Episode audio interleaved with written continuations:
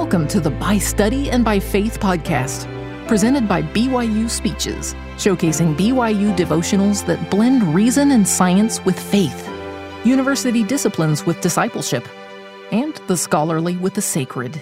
Be sure to check out our other podcasts by searching BYU Speeches wherever you get your podcasts or by visiting speeches.byu.edu slash podcasts. This devotional address, entitled Discovering Your Divine Individuality, was given on March 6th of 2018 by Julie Crockett, then an associate professor of mechanical engineering at Brigham Young University. Thank you so much for starting us off with that beautiful music. I am so excited to be speaking here to all of you today. I know that might make me a little bit weird that I want to speak in front of a thousand people, but that's okay. I know I'm a little weird. All my life, I've enjoyed being an individual who is different from those around me. I'm over six feet tall, but I still wear heels so I can be even taller. As a volleyball player, on long flights to away games, I would sit cramped in my seat doing my calculus homework while my teammates teased me for being a nerd. I still find your mom jokes hilarious and I will laugh loud enough that someone a mile away can hear me. I don't know anyone exactly like me, and I truly enjoy it. Some of you may be thinking, she is crazy. Who wants to stick out all the time? Isn't it nice to just fit in sometimes? Whether you want to be different or feel you are more different than you are, it's okay. We are supposed to be different. We were individuals in the pre earth life, and we will continue to be different individuals in the next life. This was important knowledge for me to gain because as I think of working towards perfection, a common goal for many of us, I worry I may lose some of my personality traits that allow me to be me. If we are all perfect, kind, faithful, obedient, and knowledgeable, will we all be the same? It's kind of like Syndrome's statement in The Incredibles when he says he will sell his inventions so everyone can be superheroes. Quote, and when everyone's super, ha ha ha, no one will be.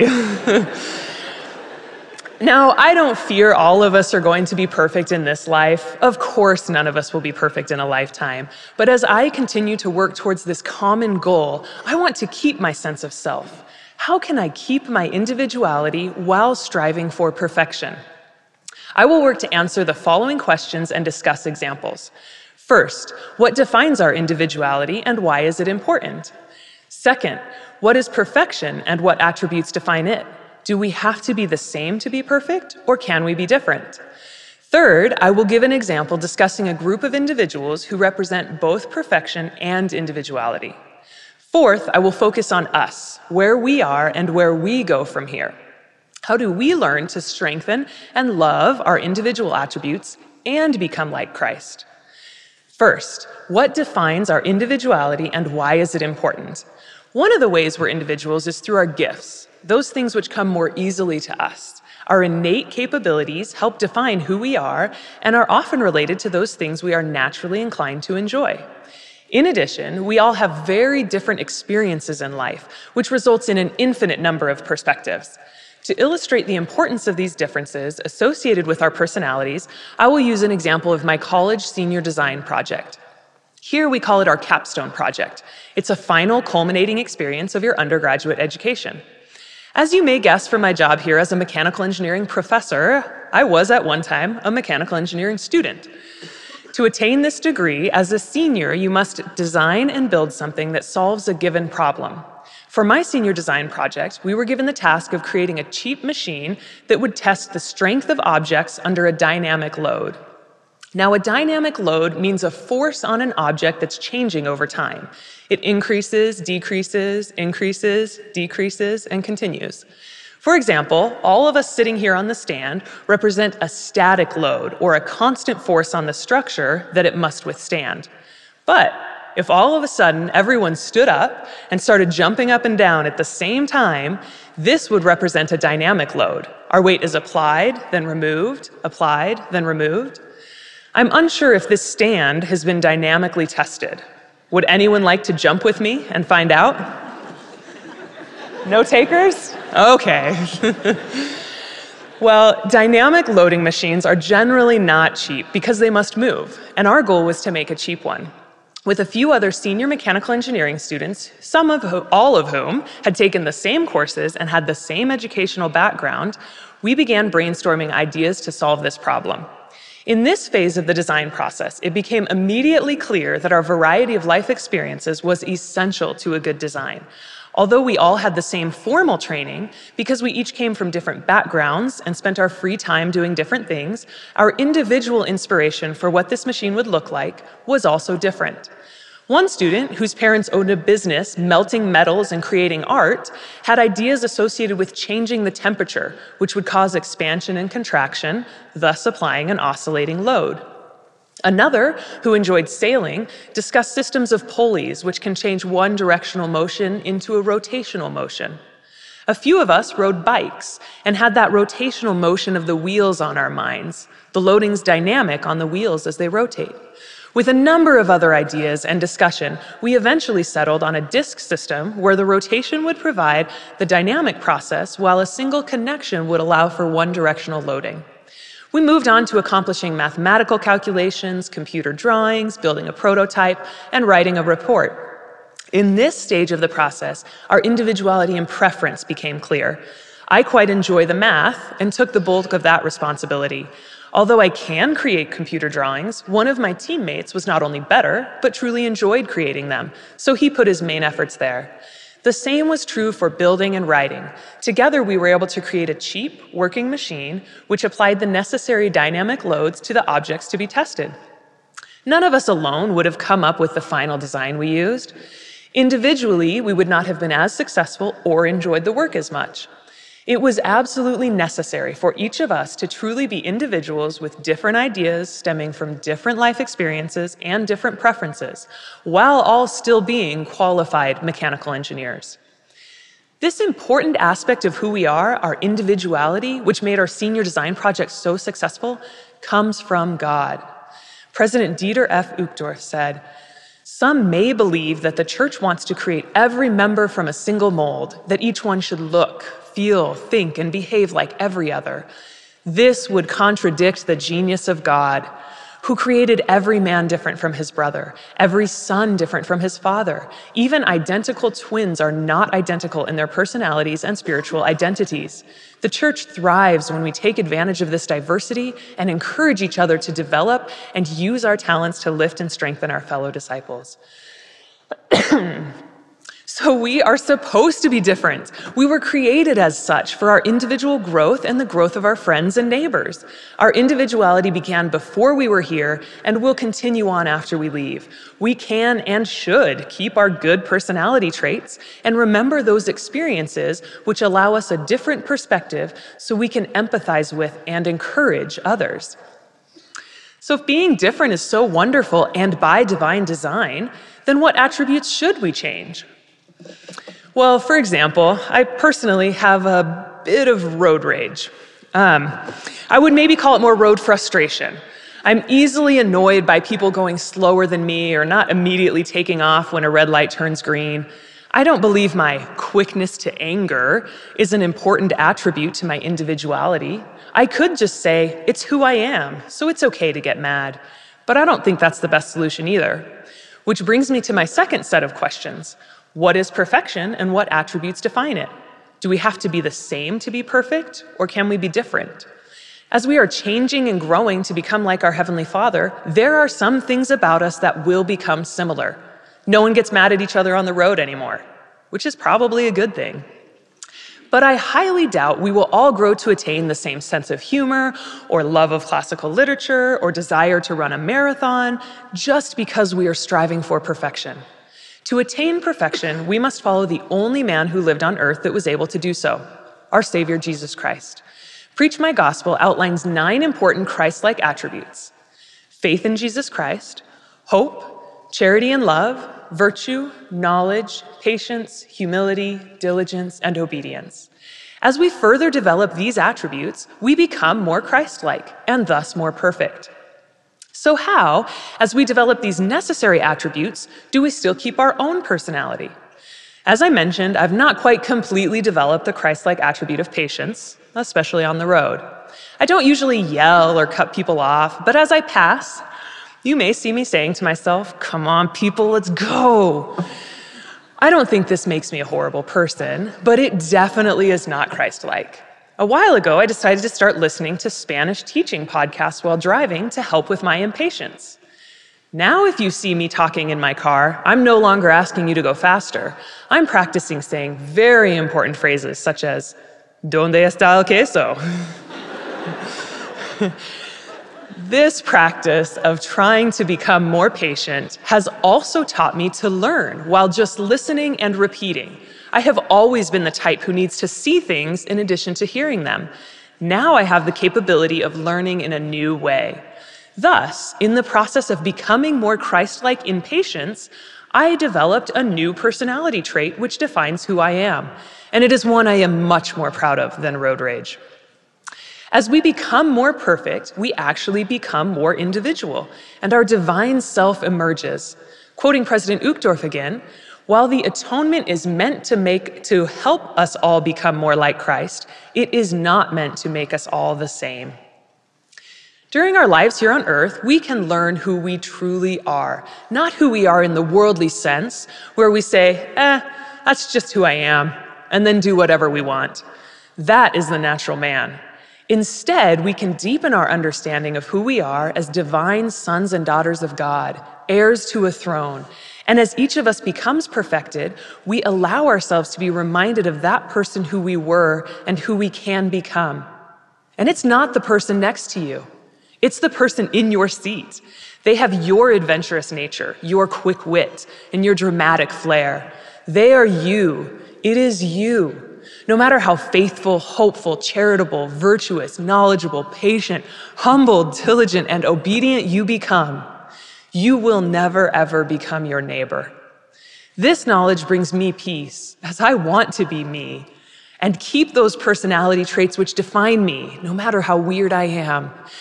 But I also want to be perfect and eventually have all those Christ like traits as well. On the slide shown, I've listed a few personality traits which you may have, but which are not necessary for perfection. Take a look at the slide and see if you can find some of your traits. Some of my own personality traits from the list are competitive, independent, systematic, playful, relaxed, and high spirited. These are all personality traits which can set us apart while still allowing us to be similar in those traits which make us more like Christ. I hope this brings peace to those of you who feel too different as well. We have much in common, but each of us should bring an individual personality to this life and the next, as it is necessary for growth and progression. Some of our differences are very clear here on Earth. We have different physical and mental capabilities and are obviously imperfect. But what about perfect beings? They have developed all the attributes I mentioned earlier. They've gained all knowledge. Are they the same? This brings me to my third point an example of perfect beings who are different. The only group I can think of in this category is the Godhead. The Godhead consists of three distinct beings Heavenly Father, Jesus Christ, and the Holy Ghost. Are they the same? It has been stated many times that the Godhead is one in purpose. In 2nd Nephi, and now behold, this is the doctrine of Christ, and the only and true doctrine of the Father, and of the Son, and of the Holy Ghost, which is one God without end. And in 3rd Nephi, for behold, verily I say unto you, that the Father and the Son and the Holy Ghost are one, and I am in the Father, and the Father in me, and the Father and I are one. It is clear that the Godhead is one. But we know this means one in purpose, not one in being. Each member of the Godhead is a distinctly different individual and has a distinct personality. We can know this because we can know each of them individually. Do we know our Heavenly Father? Not just as a part of the Godhead, but as our Father, as a divine being who wants us to join Him in glory and exaltation. I do. I know my Heavenly Father as a loving, caring, overseeing Father who is there for me when I need His strength and guidance. He encourages me, He supports me, and He gently lifts me when I fall. As we build our relationship with Him through intent prayer and honest action on His words, we come to know Him as our Father. My Heavenly Father is real. He is an individual, and He cares for me. Do we know our Savior, Jesus Christ, our elder brother, who has provided a way for us to return to our Heavenly Father? There are so many stories of Jesus Christ's life and teachings throughout the scriptures that we have many opportunities to get to know him and his personality. One of my favorite personality traits of Christ is his immense love and caring for the one. While thousands listened to his sermons, he still had the desire to meet the needs of the individual one. He healed individuals of maladies, including blindness, leprosy, lameness, and even death. He forgave. He paused to bless little children. Suffer the little children to come unto me. In Matthew chapter 15, we read an example of his giving time and care for the one. After preaching along the coast, a woman whose daughter had a devil was pleading with the disciples who wanted to turn her away. Christ was tired and would continue preaching again soon anyway. She could come back then. But in verse 24, we read Christ's response to his disciples. But he answered and said, I am not sent, but unto the lost sheep of the house of Israel. Jesus Christ could not turn away even one of the lost sheep. And this is not an isolated incident. He knows he was sent unto all the lost sheep of the house of Israel. But he does not think of us as some amorphous blob that he's trying to pull along with him. He thinks of us as individuals that he must walk alongside and lead. I believe his concern for individuals is a part of his personality. He does not just care for everyone in the broad sense, but he cannot help but pause for one in pain. This is his personality. While some might expect this of someone who has felt all our pains, it was true of him before he could empathize with us through his suffering in Gethsemane. And it was true of him after his suffering, when he, in unimaginable pain, about to be led to his execution, paused to heal the ear which Peter smote off the servant of the high priest. My Savior loves me. He loves the one. The atonement which he performed has affected me. It has brought me forgiveness, strength, and eased my pain. I know He, as an individual, loves me as an individual. Although He is one in purpose with our Heavenly Father, He is a distinct, separate being with a different personality, whom I am honored to call my brother. Finally, do we know the Holy Ghost? He, unlike God and Jesus Christ, is a spirit, which immediately clearly separates him from them, but he also has a different purpose in the Godhead. He is that spirit which brings us truth and peace. As Spencer, President Spencer W. Kimball said, he is a reminder and will bring to our remembrance the things which we have learned. He is a testifier and will bear record to us of the divinity of the Father and the Son. He is a teacher and will increase our knowledge. He is a companion and will walk with us, inspiring us all along the way. I know the Holy Ghost is a distinct being who has testified, inspired, strengthened, and walked beside me as a companion. He is not my Heavenly Father or Jesus Christ. He is the Comforter, and He is my friend. Talk about a dream team. Three perfect, distinct individuals working together to dream, bring to pass the immortality and eternal life of man. Each has their own role, and it is essential that they be different to accomplish their goal. In fact, what would be the need to emphasize their oneness throughout the scriptures if their perfection already made them the same? One of my research areas provides a good example for how we can be the same in purpose, but different individuals. My specialty within mechanical engineering is called fluid dynamics. This is the study of liquids and gases moving, such as the air around your car as you drive, or water flowing through the Hoover Dam creating power. Specifically, I research how water behaves on superhydrophobic surfaces.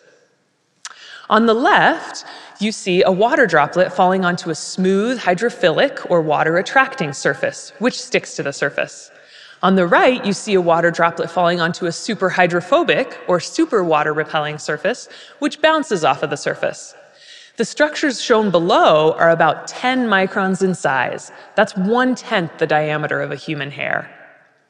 Here, you see a few other examples of water droplets falling onto superhydrophobic surfaces of different shapes.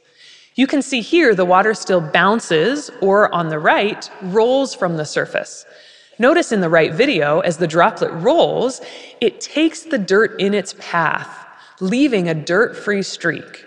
For this reason, we call these surfaces self cleaning. I'm sure you can think of many applications where this would be beneficial.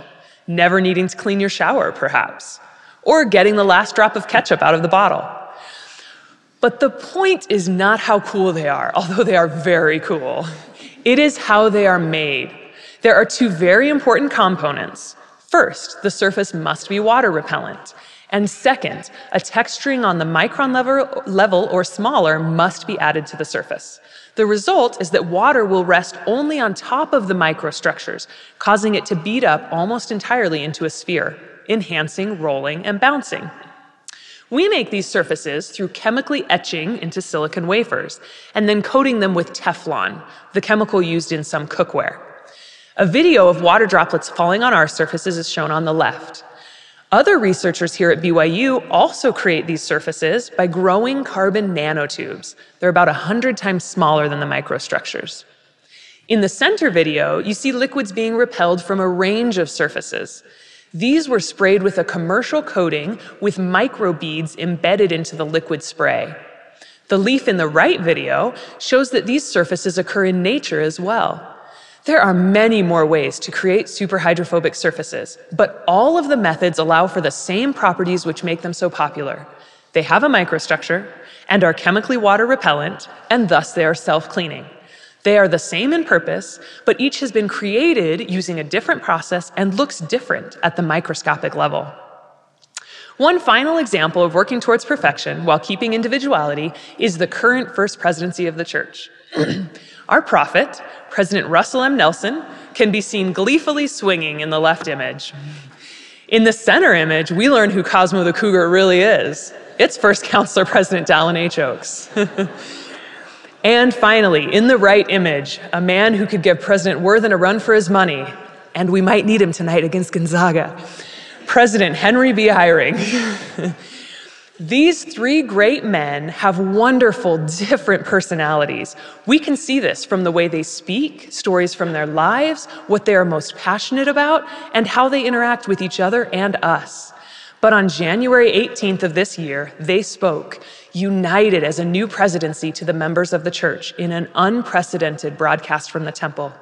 President Russell M. Nelson said, As a new presidency, we want to begin with the end in mind. The end for which each of us strives is to be endowed with power in a house of the Lord, sealed as families, faithful to covenants made in a temple that qualify us for the greatest gift of God, that of eternal life.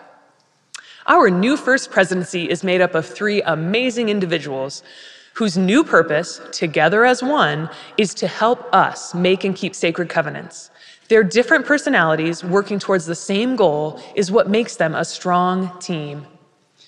And so we have come to us, my fourth point. Where are we and where do we go from here?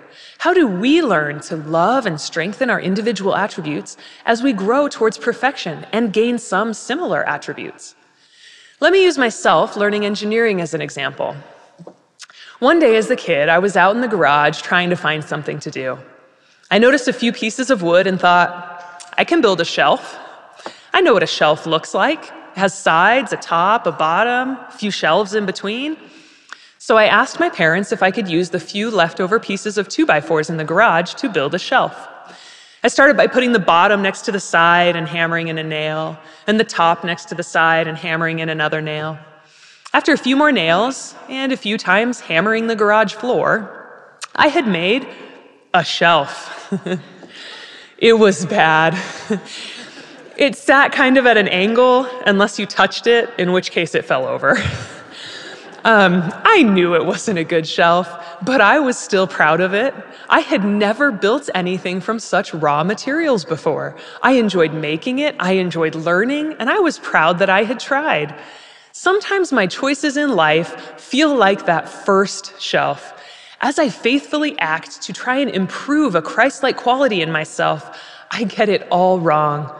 I am sure more than a few of you can relate to attempting to be obedient by reading your scriptures at night, only to find yourself waking up on them the next morning. Our first attempt will not be our best attempt, but we must try. We must act, or we will never be able to build on that first, likely failed, experience. Our next attempt will be better, and the next one better after that, until we are perfect in that thing. My first foray into engineering was not a success, but I have built on that significantly. And although I would not say I am perfect in engineering, I would say I'm much more proficient. I had to have that first experience. I had to act to guide me to the end result. As I have grown as an engineer, I have expanded my knowledge and capabilities such that I have become more diverse than when I knew so little. I could de- design and build any type of shelf now, whereas when I first tried, I could only build a wobbly structure that might stab you with nails. As we become more perfect, more like Christ, we become more individual we begin to comprehend our eternal nature. We recognize truth and are able to think more deeply about it, leading to a better understanding of ourselves and others, and thus to a stronger individual identity. C.S. Lewis wrote, Good, as it ripens, becomes continually more different, not only from evil, but from other good. As our knowledge grows and our hearts change in our quest to be more like Christ, we do not lose our individuality, but we come to know our true, eternal individual self. You are and always will be the one, the individual Christ so regularly spoke of finding and saving. But your neighbor is also the one. They are different, but growing to be more like Christ and themselves as you are doing the same. I pray we can support each other in this quest of perfection and individuality as we work together to build the kingdom of God. I say these things in the name of our Savior, Jesus Christ. Amen. You've been listening to the By Study and by Faith podcast, presented by BYU Speeches. Please check out our other podcasts of recent speeches, classic speeches, and BYU Speeches compilations on love and marriage. Overcoming Adversity, Come Follow Me, the Prophet Joseph Smith, and Jesus Christ, our Savior and Redeemer. Go to speeches.byu.edu and click on podcasts for more information. You can also find all BYU Speeches podcasts at your preferred podcast provider.